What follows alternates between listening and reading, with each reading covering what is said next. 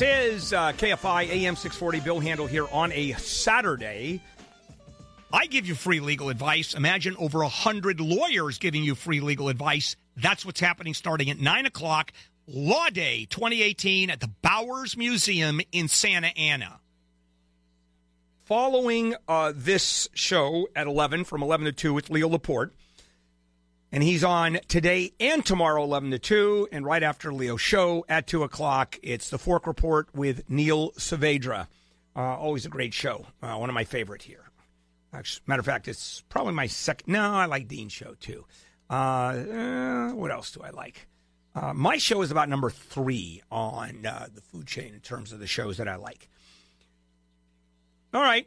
This is, sure, why not? This is Handel on the Law, marginal legal advice, where I tell you you have absolutely no case. Oh, is there a fun one? There is a former Navy sailor, uh, sailor who was pardoned by President Trump and is planning to sue former President Obama and other members of Obama's administration for subjecting, uh, subjecting him to what he calls unequal protection under the law. Uh, Christian Saucier was uh, pardoned by Trump and is filing a lawsuit not only against Obama, but James Comey, former FBI director, the Justice Department, and a bunch of other people. And Saucier uh, served one year in prison for mishandling classified information, taking photos on board a nuclear submarine. Remember this case? I do. Alleges that the Obama administration treated his case differently than how they treated Hillary Clinton's use of a private email server while she served uh, as Secretary of State. And uh, Saucier's attorney said, We will highlight the differences in the way that Hillary Clinton was prosecuted and how my client was prosecuted. We're seeking to cast a light on this to show there's a two tier justice system and we want it to be corrected. Well, I've got news for you. It's more than a two tier system, it's a many tiered system. And the Justice Department uh, can prosecute anybody for anything it wants. It can choose to prosecute you and not prosecute someone who has even done a, uh, a greater crime. You know, for example, anybody who's flipped, right, who's committed a crime and is willing to testify against the others within that conspiracy or within that criminal uh, that uh, what happened in uh, that particular event, the criminal event, happens all the time. That person's given immunity, treated very differently than the uh, other people within the same uh, action. Totally. How about this? You're driving 75 miles an hour down the street, you get tagged, and you go, but wait a sec. The guy next to me was driving 75 uh, miles an hour down the street. You tagged me and not him. That's unequal treatment. That's correct. It is unequal. Congratulations. We can do that. So uh, this case is going to be completely tossed. This is hilarious. Uh, the lawyer says they interpreted the law in my case to say it was criminal, but they didn't prosecute Hillary Clinton. She's still walking free. Two guys on my ship did the same thing and weren't treated as criminals. We want them to correct the wrong. You can try all you want. Uh, it is up to the prosecutor to determine what is being charged, how many counts are being charged, or even if someone is going to be charged. So uh, there you go. It's it's a political move. That's it. Nothing more, nothing less. But it's fun. You know, make the you know make a political statement. Why not? You know, you hate Hillary Clinton. Believe me, you're not alone. Uh, a lot of people hate Hillary Clinton but you're not going to nail the Justice Department, that's for sure. All right, let's take some phone calls.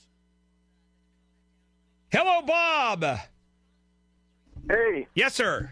This Bill? Yes. Hey, Bill, just a comment before I make my comment. Um, if in the future, if the TSA does an orifice search of you, don't mention it on air, okay? It's a disgusting thought that I haven't been able to get. I had to run around my house singing the sound of music in my full voice. Excellent. Well said. Yes. This reference to a story well, of the. I have a lady that yes. lives next door. Okay. A 54 year old woman who's uh, a menopausal and very vindictive. And her best friend lives adjacent on the north of me, the house to the north of me, who's a 56 year old Chinese menopausal woman.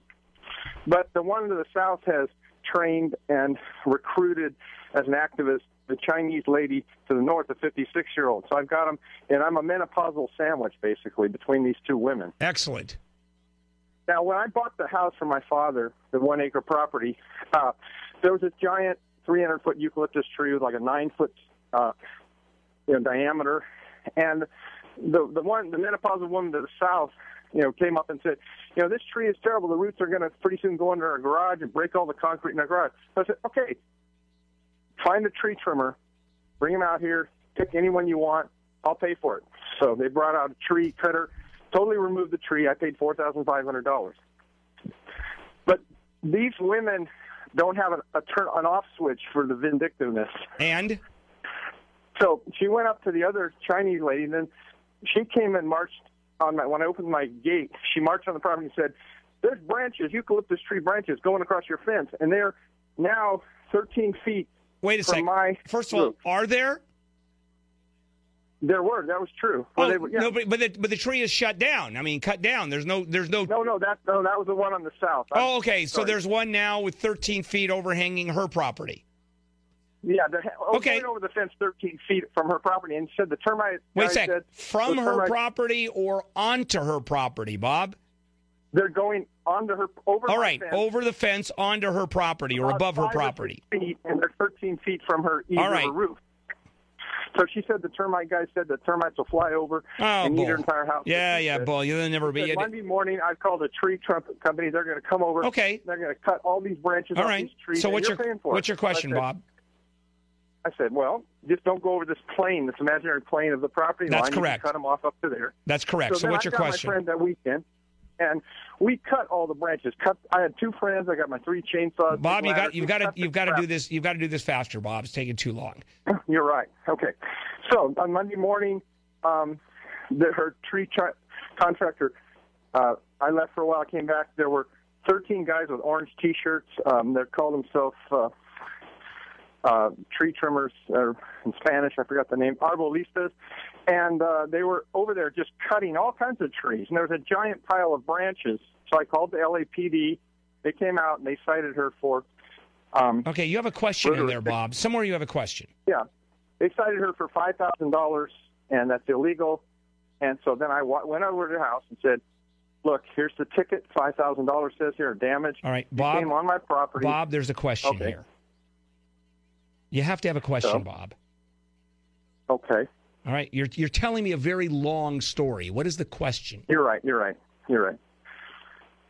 So, uh, so I showed her the ticket and said, "Look, this is a ticket. I'm not going to sue you for five thousand, which I could easily do. This is illegal, but I'll just forget the whole thing. But don't come on my property again." And I left. So then the other one to the south. All right, Bob. Bob, I've, no, I've got to cut you off because this is uh, you won't ask a question, and uh, it's yeah. You seem like a nice enough guy, but uh, I just I can't believe we went that long on that one. This is Handel on the law. Julie- oh, oh.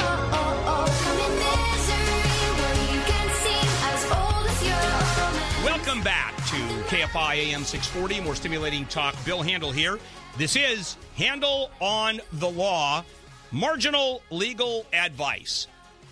Come out this morning at 9 o'clock. Uh, not only am I broadcasting from the Bowers Museum in Santa Ana, but it's Law Day 2018. Over 100 lawyers giving you free legal advice starting at 9 at the Bowers in Santa Ana. Hello, Aaron. You're on Handel on the Law. Good morning, Bill. I got a red curb parking ticket, um, and the, the curb was painted red by someone else. It wasn't painted red by the city. And when they were writing me the ticket, I told the off the uh, parking enforcement guy that. He said, "Hey, I'm just doing my job. You're parked on a red curb."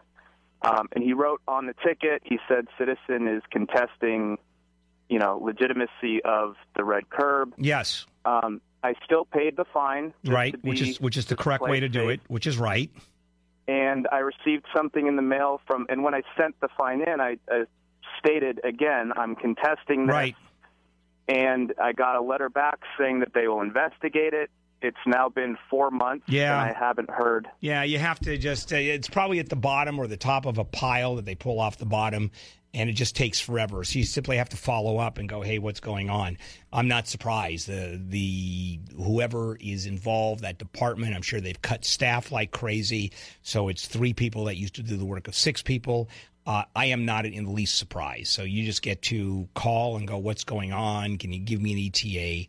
but uh, there's nothing wrong other than the time that it takes to get anything done with the city. So just kick back, relax, and uh, there's not much to do. Heather. Hello, Heather. Hey, Bill. So I bought my daughter a used car from a used car lot a while back, and turned out that the car had been in an accident. It wasn't reported, so the title was clean when we got it. Uh, we spent six thousand on the car, and ended up putting an additional five thousand in the car because of all the repairs that mm, were needed. Yeah. So we we did we were able to give the car back, and we got two thousand dollars back. So we were out four thousand just for the cost of what we paid for it to the dealer, plus the additional, you know, a little over five thousand in repairs. Um, we did have our, our mechanic say this car was clearly in a really bad wreck that wasn't reported. Um, my question to you is, do we have any legal standing? Or yeah, maybe. Certainly for uh, the money that they lowered uh, the price on. I mean, they have to refund the entire amount of money you paid for the car. So that's not a problem. That one you have them on. The problem is okay. going to be the $5,000 of repairs you put in there. Okay. That so, is going to be the issue, and that is going to be the contention. So, uh, a total. What is the total amount uh, that you're talking about? It was it five and six thousand. Is that what it was? Yeah. Mm-hmm. Okay, you've already have they, they have you already accepted the offer? Did you cash the check? Yeah, yeah. But however, we didn't. The the uh, the deal that we said with him, what we talked to him about was he took the car back, gave us the two thousand dollars. Got it. All right. So how much uh, between what you lost and what the repairs are? How much money are we talking about? Uh, a little over nine thousand dollars. That's your lawsuit. That's your lawsuit yeah. in small claims court, and just tell the whole story to the judge, and uh, you'll probably get some of the repair back. I don't know if you're going to get all of the repair back, uh, because it may be uh, uh to pay five to put five thousand dollars into a car that costs six thousand dollars to buy is yeah, I don't know if that makes a lot of sense. So the judge may just sort of go, "Oh, come on, you know, nobody reasonable would do that." So, uh, but then you sue for the entire amount and just tell your story. So it's a small claims issue. It's that simple. Hello, Sharon. Hello, Bill. Yes, ma'am. I love you. Of course you do. You, anyway. Yes, yes, ma'am. You have a question. Yeah, I served on the board of directors for my homeowners association for six years, and how I got on the board because I was very unhappy, and I've been doing this, you know, putting up with it for years. Okay. So when it came election time, I took uh, the ballot, which was actually a proxy and I went door to door and I got enough votes to remove the entire board and place a new board of directors. But our current management company uh, doesn't think that that's good enough. What do you mean not good enough? What, what do you mean not good enough? Well, proxies aren't the way to go, according to him. Even though we're in you know, it's not his call. It's not his call. There is a lawyer that uh, the homeowner association should have, and you want to contact the lawyer. He's the one that hired the lawyer. Doesn't matter. The lawyer, you the lawyer works for you. I, that's how it normally should be. Right. You call the lawyer. But lawyer you, also embezzled. Oh well, then know, then you have to hire then you have to hire another lawyer, Sharon. You call. How this, do I go through you, that? Do I well, have to first go to the inland board of, yeah, of Yeah, you call no, you call the state bar and you report the lawyer for embezzling. How do you know he embezzled the money? They admitted it. What the board the, admitted that the management imbe- company the management company didn't tell me it was the president of the board that I had served with. Admitted that the well, lawyer. Wait a sec. That the lawyer embezzled money. Yes. Wow. How much money?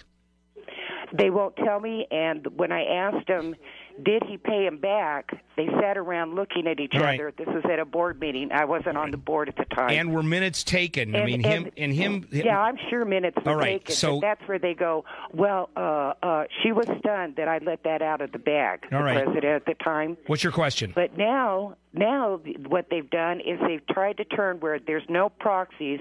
It's a ballot and you have to use this ballot. Sharon, just read the CC&Rs. Read. I, I have. That's and, where I have told Bill. I got a handle from their attorney telling me if I disrupt their board meetings any time anymore in the future, they're taking legal action. No, they can't. Yeah, Sharon, you're. And, and you know what's even more ridiculous? Sharon, I could not interrupt a board meeting because they don't hold them. All right. They hold executive sessions. All right, Sharon. After they're done. They can't okay. do that. That's illegal too. So That's you're going to have to. So I go to the state board. You can the state bar. I'm sorry, state bar. Yes, and report the lawyer, and uh, you if they don't have uh, open meetings, they're in viol- The board is in violation, and you let them know that the board is in violation. Uh, you put it in writing that they have don't have open meetings. There's all kinds of violations That's here. exactly what I've been. All right, Sharon, Sharon, and then you have to get hold of a lawyer and see if a lawyer will do it based on attorney fees they're going to get from the HOA.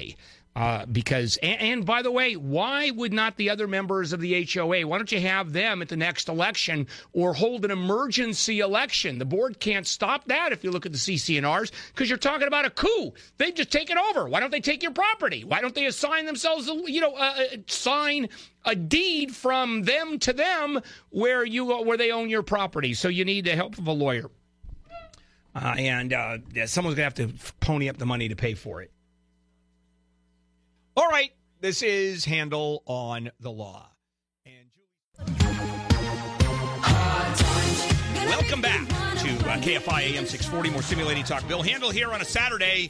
This is Handel on the Law, marginal legal advice. It's Law Day today, starting at 9 o'clock at the Bowers Museum in Santa Ana. Come on down, over 100 lawyers giving you free, not marginal legal advice. Hello, Daniel. Welcome to Handel on the Law. Yes, Bill. Uh, well, I wanted to uh, ask you a question regarding uh, custodial case with uh, my ex-wife. Mm-hmm. Um, she was uh, recently um, arrested for a DUI. She crashed her car mm-hmm. and um, took out some uh, cable box and some other stuff. Um, and she, but I guess she was saying that the cop did not read her her Miranda rights when she did that uh, when they arrested her. But uh, and she was saying that she has a good chance of getting off on that. Now I was wondering if she does get off, is it still admissible in family court? Yeah, pro- you know what? I don't know if the judge will pay attention because she was simply uh, she was arrested and then nothing came of it and uh, it will uh, all it's going to show is the case was dismissed it doesn't say why the case was dismissed and I don't know if the judge wants to hear how it was a Miranda issue, it was a constitutional issue. Now, you can try, uh, but I don't know if the judge is going to pay attention to that. Uh, but you can argue she was arrested. There was probable cause, but uh, you know, no conviction doesn't really do a lot, Daniel. I mean, I can be arrested, and if it was a bad arrest, for example, uh, what if a court, what if a cop made a mistake and, and arrested the wrong person? Uh, can you use it against me that I was arrested and I'm completely innocent? Probably not. So the answer, I, I, don't think the, I don't think it's, uh, I don't think it's going to happen. But, uh, you know, what can I tell you? But you see, here's the here's the point. Just because she wasn't Mirandized doesn't mean she's not going to be convicted. Did she blow a breathalyzer? She didn't blow a breathalyzer because she was uh, too impaired to even form her mouth around the uh, breathalyzer. So they did a blood test. And the blood test shows that she was drunk. Yes you know what? You can uh, uh, Mirandize Miranda's uh, Mirandization only has to do with what she says. They're not going to use that. They don't care what she says. Well, the thing is, the, she wasn't in the car when the when the police showed up, and she uh, is claiming after the fact that ah, that's di- wait, wait, wait, that's different. It's this is not an issue of Miranda ruling or a Miranda rights issue. A Miranda rights issue is simply you can't use what I say against me until I've been Mirandized she told the cop that she was driving at the time. All right, but he can't use that. Now, okay, she can't use that. But uh, the bottom line is, I don't think it's going to happen. Okay, goodbye. Thank you. Hey, Jamie. Yes. Yes, sir. Go ahead. Uh, yeah. Um, this is what is going on. I am dealing with the IRS. They have me on non-collective status. I owe them nineteen thousand. I'm unemployed. My family wants to help me. They want to make an offer.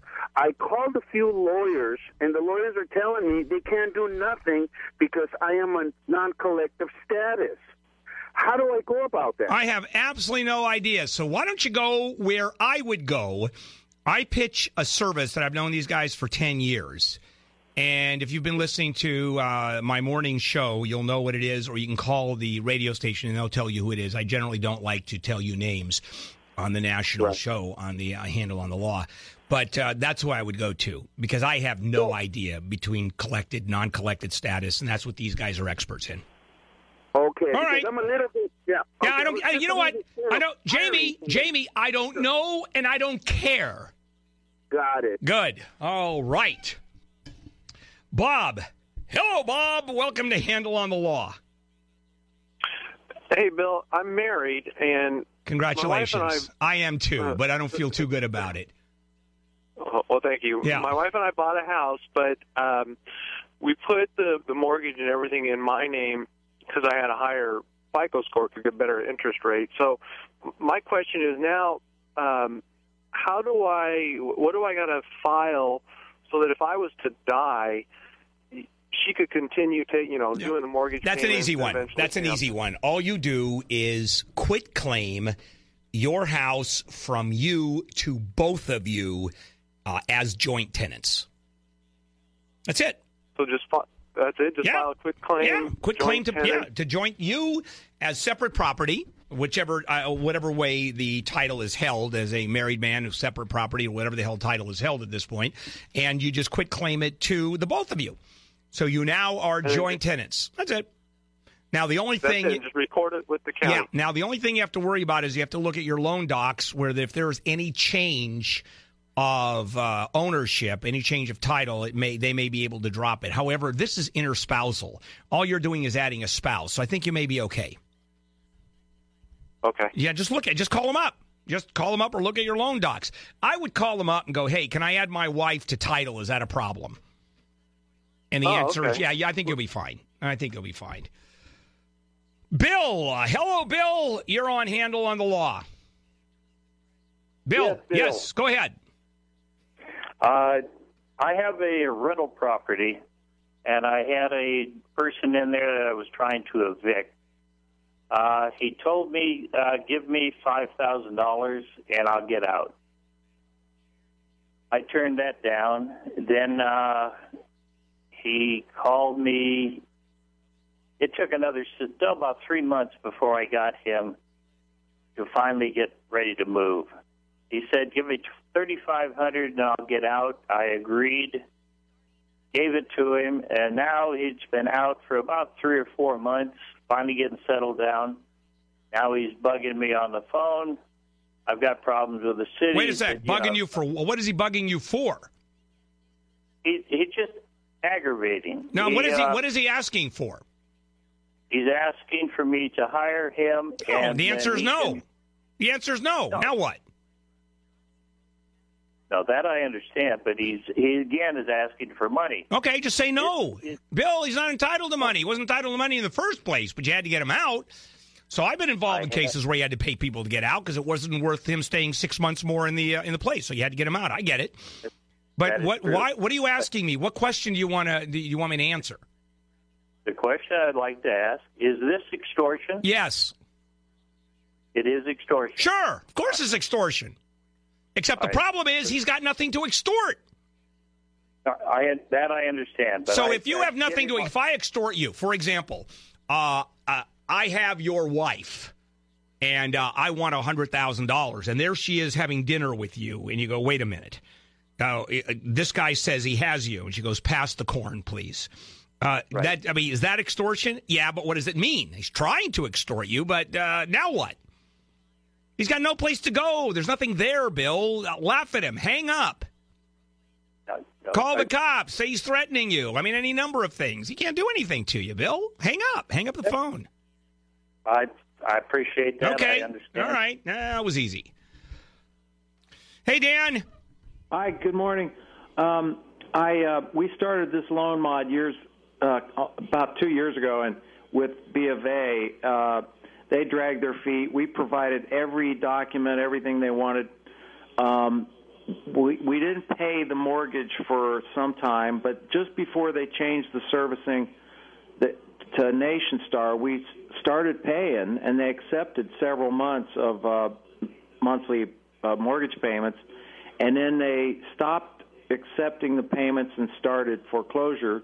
Now we have an attorney, and, and uh, with Nationstar trying to get the loan mod, and um, I wonder if, if, under this law in California, if we could go after B of A. Maybe acting in bad faith because uh, if what they've asked you to do you did, the assumption that the loan modification would be done if you provide this, this, this, and this, and you did, uh, it could be that you're arguing uh, bad faith. Uh, yep.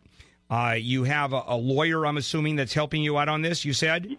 Yes. All right, ask the lawyer. What do we do? How do we sue? There's probably attorney's fees all over that, too. Yes. Okay. Well, that, I appreciate yeah, that's okay. so Yaska, uh, when you have a lawyer, you ask the lawyer. What amazes me is people who have lawyers who ostensibly know what they're doing call me up and say, What do you think? And then in the end of the conversation is, Do you have a lawyer? Yes. Have you asked the lawyer this question? No. Why not? He or she is your lawyer. I'm not your lawyer. Hmm. It's a good point, isn't it? This is Handel on the Law. Julie Slater. So let's hang an anchor from the sun. There's a million city lights, but you're one. This is KFI AM 640, more stimulating talk. Welcome back to Handel on the Law, marginal legal advice. Come out this morning at 9 o'clock. Uh, not only am I broadcasting from the Bowers Museum in Santa Ana, but it's Law Day 2018. Over 100 lawyers giving you free legal advice starting at 9 at the Bowers in Santa Ana. Hey, Robert. Brother was deported seven years ago on a 10 year term. Who was deported? Wait, wait, wait. Robert, hold on. Who was deported? My brother. Your brother. Okay. He was deported on a 10 year term, and seven years has passed. My father just recently passed away, and I'm try, trying to get him here on some kind of a humanitarian visa. He was denied. And they, they also told him that his 10 year condition has been uh, changed to lifetime deportation. Wow. What did he do? And, what did he do to cause the, the deportation, Robert? Well, you know, he wasn't a good guy. Okay, let's just put it that way. He had he had some drug charges and uh, maybe a weapons charge, but it wasn't used. Okay, they found a weapon in his car. Okay. Uh, but you know, I mean, all that said, it was basically his fault. He didn't follow through right. on the judge's orders for whatever you have to do. But but what I'm what I'm asking you is the question is can the can the government the INS change one de- deportation yeah, term? I think so. Ten years. No, I think I think he can change it because he has no rights uh, to come back, and they can change the rules. Uh, as they want, because he is asking permission of the government, and they're saying, you know what, we changed the rules. It's not as if uh, there is a relationship between him and the U.S. government. I think uh, I, I don't think he stands much of a chance. Where was he deported to, Robert? Armenia. Armenia. Ah. Yes, sir. Yeah, you okay, know what? Here's here's another thing, Bill. I have a document in my hand. It's a government form signed by his deportation officer that that that states specifically five year term, 10 year term, 20 year term. There is no lifetime term on this document. Yeah, but it's uh, but it's an older. How old is the document, Robert? Oh six. Yeah, I see. It's been years, uh, and they can change. I mean, they're allowed to change the terms because it's a new world. It really is. They can put. They have no fly yeah. lists, which didn't exist. Uh, there is. If you're on a no fly list and you fight it, uh, there's no right you have to travel on airplanes. So I think uh, your brother is going to be staying in Armenia for a while, like forever. All right, Joseph. Hi, Bill. Yes, sir. Go ahead. I have a question here. Uh, last May, I hired an attorney to file a Chapter 7 a bankruptcy case, and uh, he charged me like three thousand dollars last May, which I paid him, and he filed the case like two months later or so, which is in August.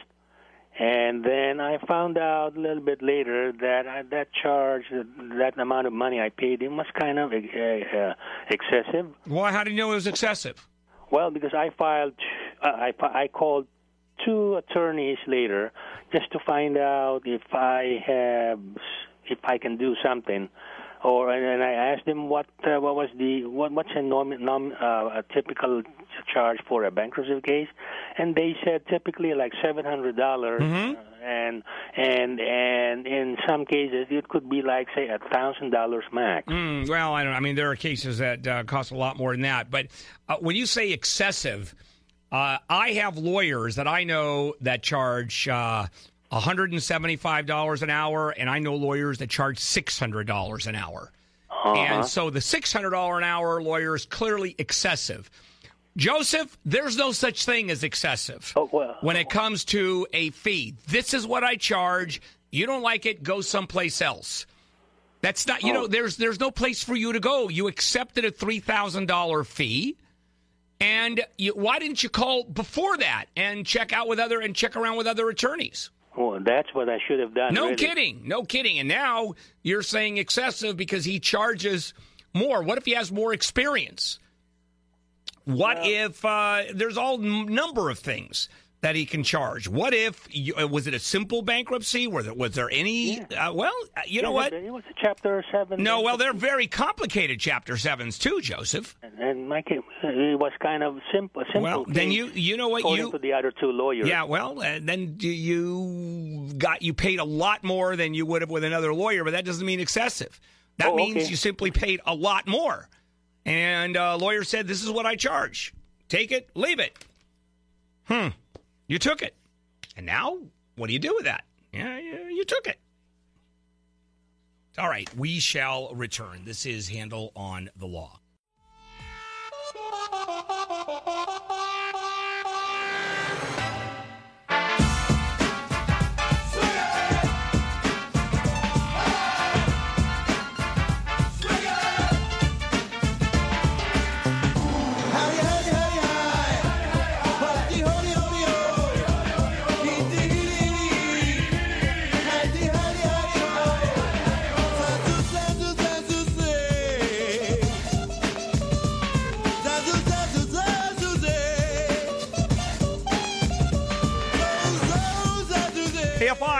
Here on a Saturday morning.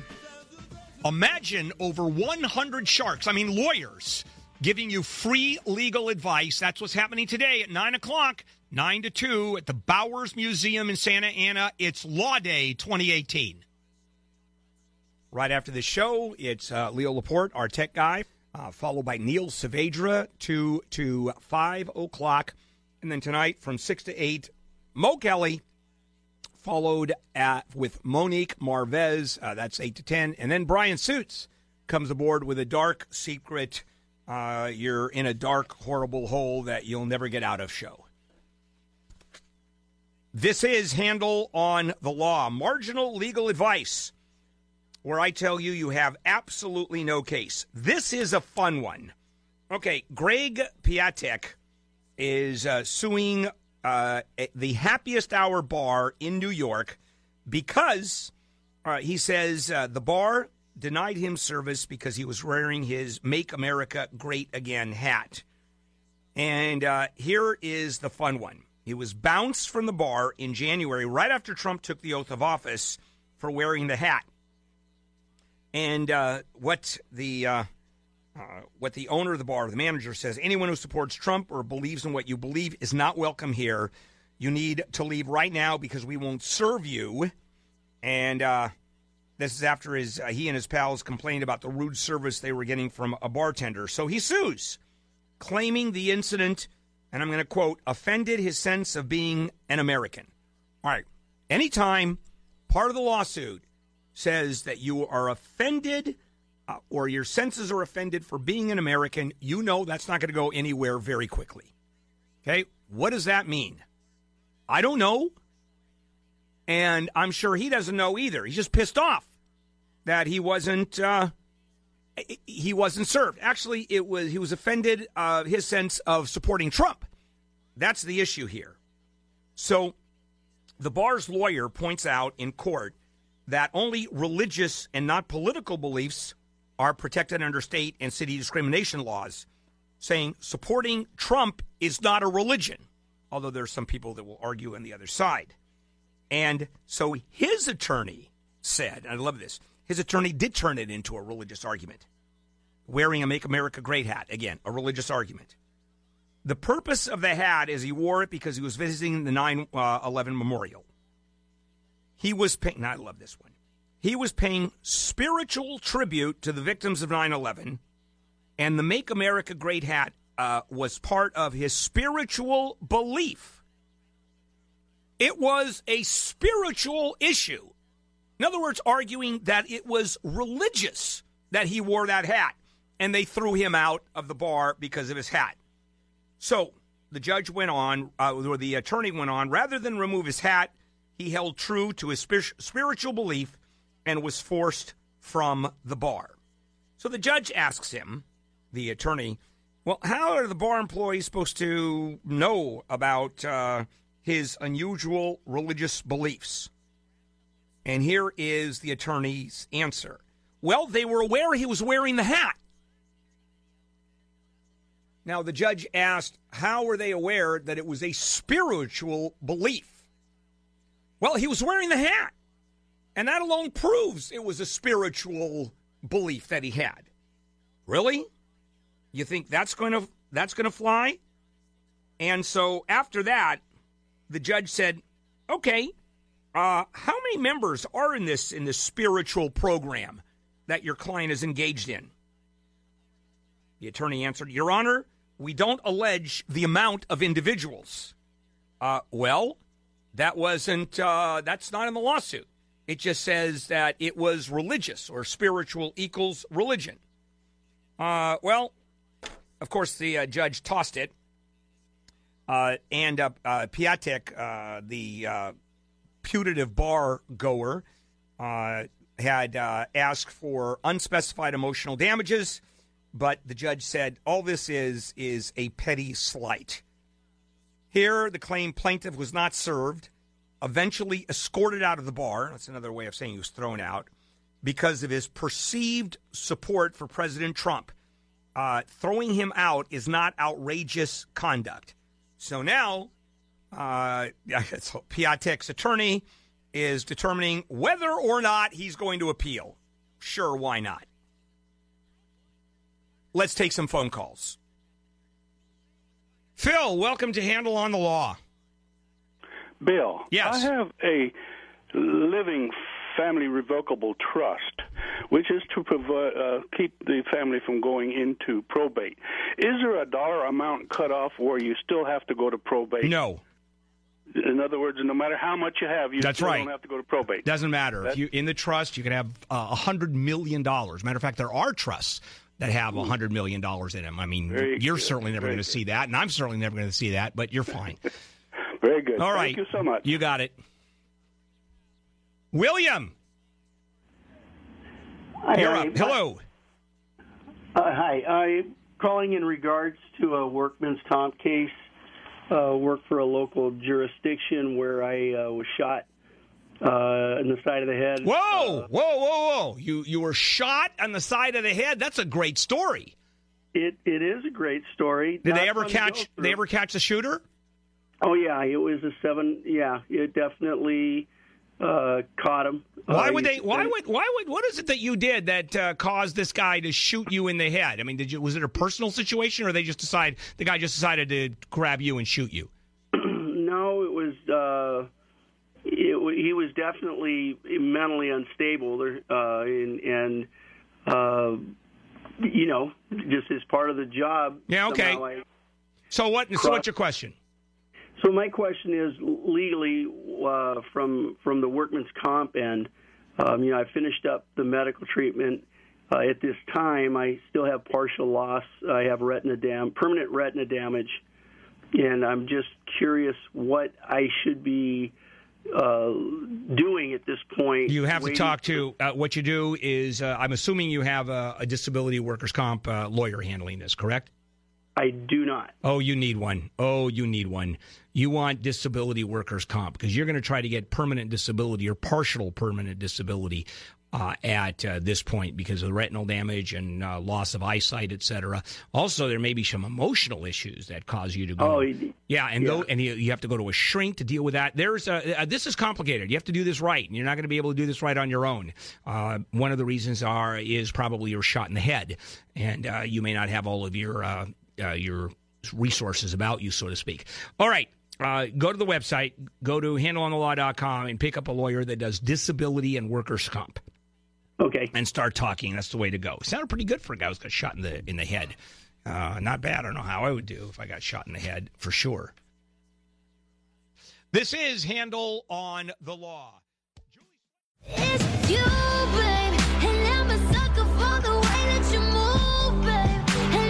This is KFI AM 640. More stimulating talk. Bill Handel here.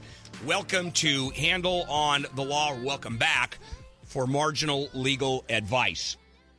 It's Law Day today, starting at 9 o'clock at the Bowers Museum in Santa Ana. Come on down. Over 100 lawyers giving you free, not marginal legal advice. Hello, Richard. Yes. Yes, go ahead. I appreciate your time. I hope. Um, no, no, no, no, no. You pick up the phone. I do not want to hear you through a speaker. Uh, it's the only I, I only have a laptop to talk through. We live in a really rural place. We don't even really have phone service here. Wow. Sorry. All right, then get right next to the microphone. Okay. All um, right. Better. My divorce was finalized in uh, in, in uh, this last October. I'm a, I have uh, full physical custody of my son, and I split legal. Now, my ex-wife, she uh, has been working, and we settled we settled the divorce with a contract. Like it, it was going to go to trial. She decided she didn't want to go to trial, so we drew up a contract. That's how the order of judgment was issued.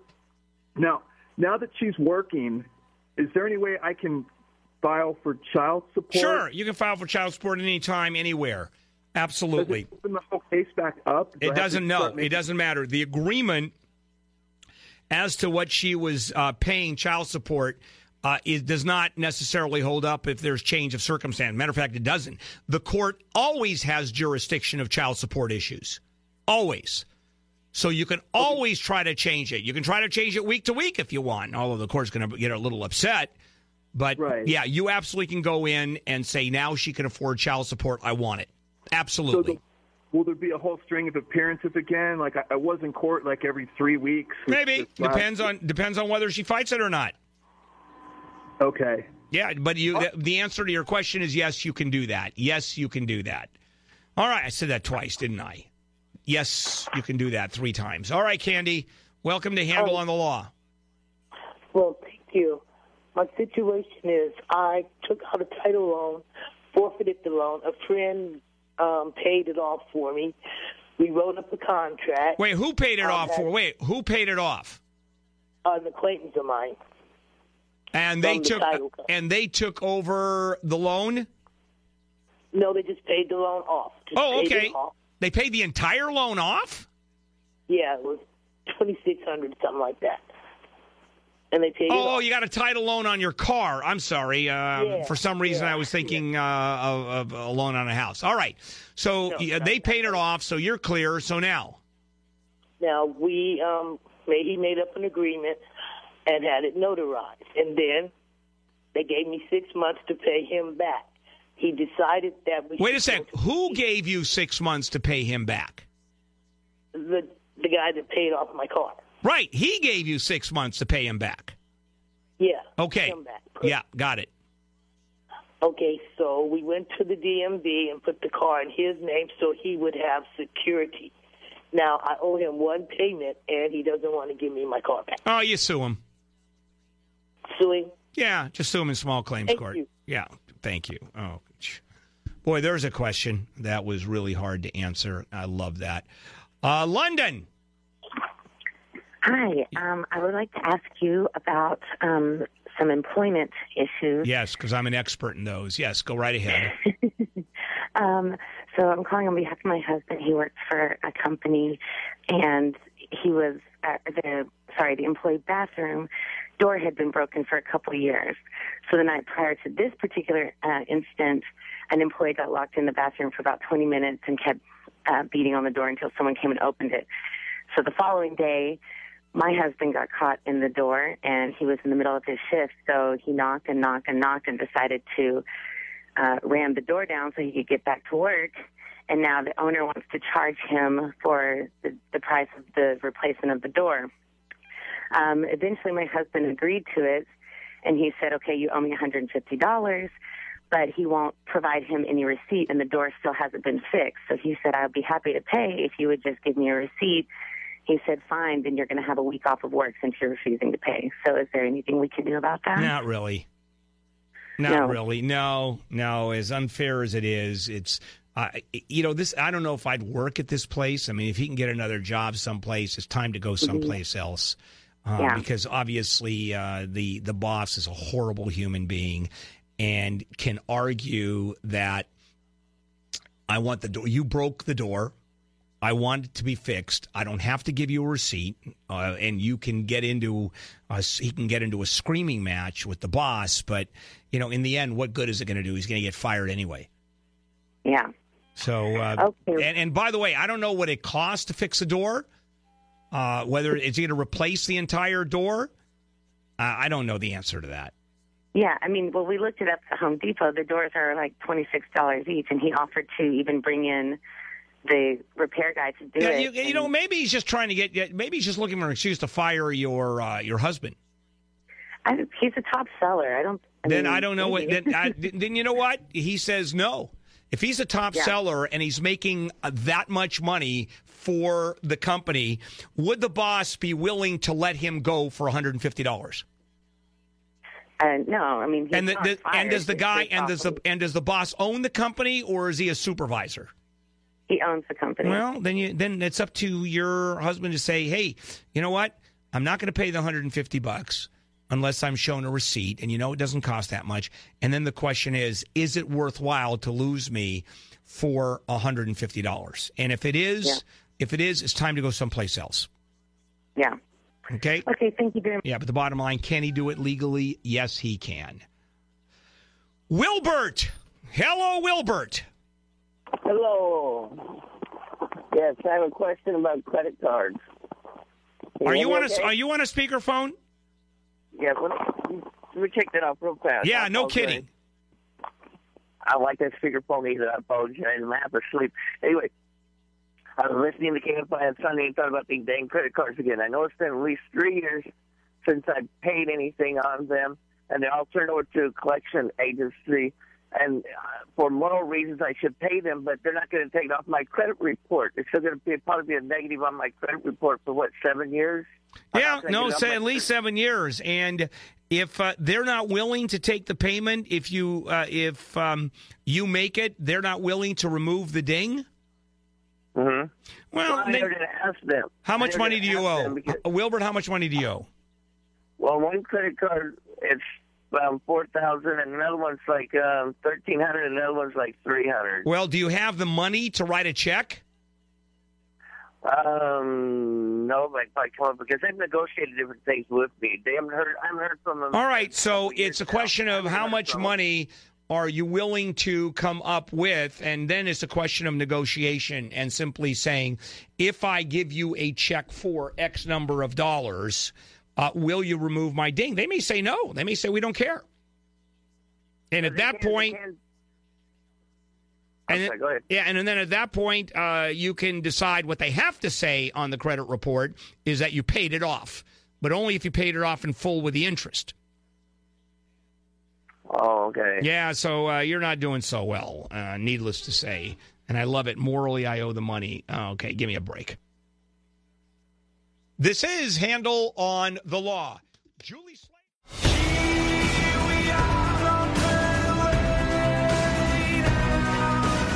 And uh, welcome back. This is KFI AM 640, more stimulating talk. Bill Handel here. Uh, pleasure having you here. and this is Handel on the Law Marginal Legal Advice. If you would like legal advice from lawyers who really know their stuff, I've got a hundred of them here at the Bowers Museum in Santa Ana starting at 9 o'clock for Law Day 2018. Hello, uh, Tracy. Yes. Go ahead. Um, yeah, I was wondering how I can divorce somebody that has left the country um, that I cannot serve. That's easy. You can serve someone who's left the country, and you serve someone by publication. And how do I do that? Well, uh, what you do is, first of all, you get one of those divorce documents or divorce packages from the internet. And the way it is done by publication is, and, and they'll, they'll help you, whatever company it, that you do the divorce, uh, you buy the divorce uh, package, they have that service. And what you have to do is simply publish in a newspaper or a periodical of general circulation, and that can mean almost anything. And use and to lo- to locate your ex or to locate your soon to be ex, and of course he won't respond. And then the service, the proof of service is the proof that you ran these ads, and the words are very specific, and you can get them all from uh, the internet when you hire uh, or when you buy one of these divorce packages. Wonderful. So I just go down to like like a fast divorce place, or yeah, or just like... go on the internet, and uh, there are all kinds of companies that do it. Okay, and just get the paperwork. Yeah, just yeah, it's a couple. It's a couple hundred bucks. Okay, cool. All right. All right. That you go. Oh, I was able to answer that question successfully. How often does that happen? Not only did I sound like I know what I'm talking about, this time I actually did know what I was talking about. Hey, Richard. Hi. Uh, the roots of a tree on city property crushed my clay sewer line. An engineer at the city office told me the homeowner is responsible from the house to the main out in the middle of the street. Yeah. I told him, though, I felt this was an exception because I didn't have the authority to cut the tree down, and I had called the city on numerous occasions because it was lifting the sidewalk and it was starting to tip a light pole. They finally came out and cut down the tree, but then I learned that uh, through a backup in my showers that the pipe was broken. So when we dug it up, uh, I took photographs. You can see that the tree root had wrapped around the pipe and collapsed it. All right. So, so what's I your question? A claim. I filed a claim with the city. If it gets denied, which I suspect it might, It will get denied. Is this a small claims case? Yes. Yes. Yes. And do you think I have a chance? Yeah. Why not? Okay. Yeah. Uh, sure. You know. Um, yeah. Unless there's a law that specifically says there is no issue as opposed to policy. Sure. All right, John. Uh, yes, Mr. Handel. Yes. I'd like, to, I'd like to know the, the difference between a regular jury and a grand jury, and who appoints them, and what's the difference? Okay, first of all, the difference. Uh, well, let's go back to who appoints them. It's a regular jury call. Uh, it's it's not an appointment. What it is is the uh, it's a selection. After all, the uh, all the voters are sent their magical, uh, gee, you've been selected to be a juror business, which I now get once a year, it seems. All right. So, and I got another one coming up in a few weeks that I have to try to get out of. All right. So, the difference between a grand jury and a petit jury, which is a regular jury, is you are on a regular jury for one trial. Okay. And that's it. And then you're done. A grand jury, you're on for 18 months and you meet once a week, usually. And evidence is presented, and what a grand jury does is hand down indictments. No, is it through the government or? Yeah, well, no, it's uh, yeah, it's uh, the uh, the jury is uh, ordered by the court, and uh, you it's it's a judicial issue. The grand jury is there to determine whether or not there is enough cause to go to trial. So it is a judicial. It's under the judicial auspices, and uh, the DA, for example, goes in front of a grand jury and says, "Here's the evidence we have. We'd like to go to trial. The bar is very low, so virtually everything goes to trial, and then there will be a trial which a regular jury will sit on. So unless you really like the law." Uh, you want to go on a regular jury and hopefully get out of it. A grand jury is a big commitment, and I think they're more apt to let people out uh, because it's uh, you're talking a year or even 18 months, I think, for a grand jury to sit. Okay. All right. Thank you. Sir. All right, you got it. Hi, Johnny. Welcome to Hey, Handel on the Law. Good morning, Dale. Yes, sir. I've got a question. Um, my 80 year old mother was visiting one of my siblings at her home. She slipped and fell. She broke her hip. I requested her homeowner's insurance information, and she will not provide it. Neither she nor her husband will provide it. Oh, that's interesting. All right, so now what you end up getting to do is suing mom, No, suing my siblings. suing your sister. Right. You that that what happens is your mom simply files a lawsuit against your sister. And now she Okay, has a um, choice. Now she can go ahead and turn it over to her, her insurance company, or she hires a lawyer out of her pocket to defend the lawsuit. Okay. So how bad think you're talking about your mom with a hip? I mean, that could be a pretty serious uh, injury with uh, elderly people. How old's your mom? She's 80 years old. Oh old. yeah, yeah, yeah. Hip, hip, yeah. Hip uh, falls and breaks are horrible. So Yeah, now she's afraid to even stand up. She's like, I'm well, afraid to stand. I think You know. uh, a phone call to sister and say, "Here are your choices. I know you don't want to go against your insurance, but we're going to hire a lawyer. I'm going to go after you individually. And incidentally, if you don't turn it over to your insurance." Uh, within X number of days, the insurance company won't pay for it anyway, and you're on your own. And now the judgment, you get to deal with the lawyers. I mean, they're just stupid, Johnny, not to turn it over to the insurance company. That's just dumb. And the other problem you have is uh, it may not be covered anyway because and a lot of insurance companies have exclusions as to family members being hurt at the home. Oh. And I don't know the answer to that, but it's time to get a personal injury lawyer. Okay. Now, the other side of it, let me ask you a question. What did your mom slip on? Did she just fall over because she's 80 years old?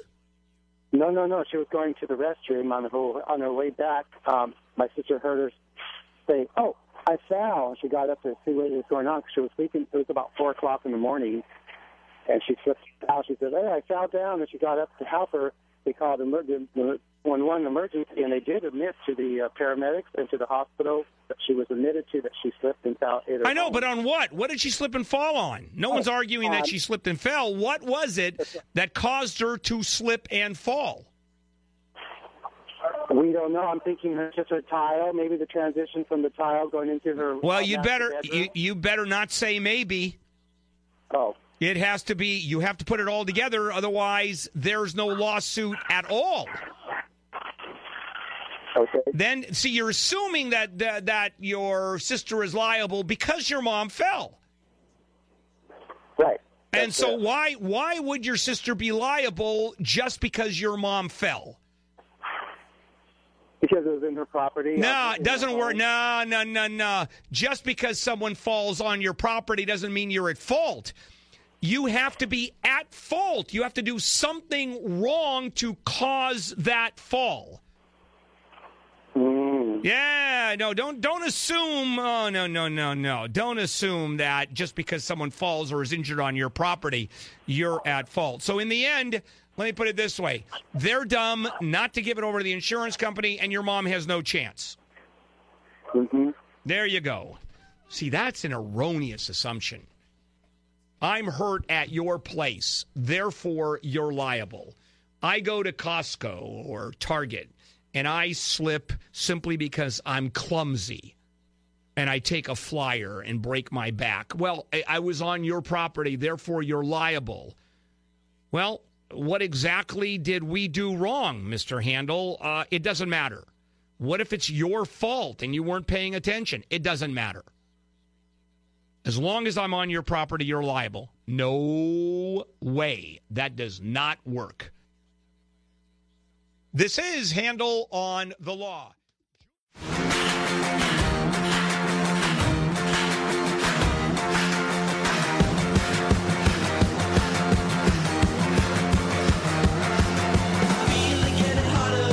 This is KFI AM 640, more stimulating talk. Bill Handel here, and welcome back to Handel on the law, marginal legal advice. All right, Mark. Yes. Yes, sir. Hello, Bill. Uh, a few months ago, my wife, who is an actress, was working as a day player on an infomercial. And she went to the studio. Uh, th- there was a production company that rented a studio. She went to the studio. She went to use the bathroom, and the stall doors seemed to be malfunctioning. It when she went to close the door, it cut the tip, the very tip of her finger off. Okay. Uh, the the production company they were standing around. They didn't know what to do. My wife called me and I, I went there got there in about 20 minutes and brought her to the emergency room which they should have done but they didn't.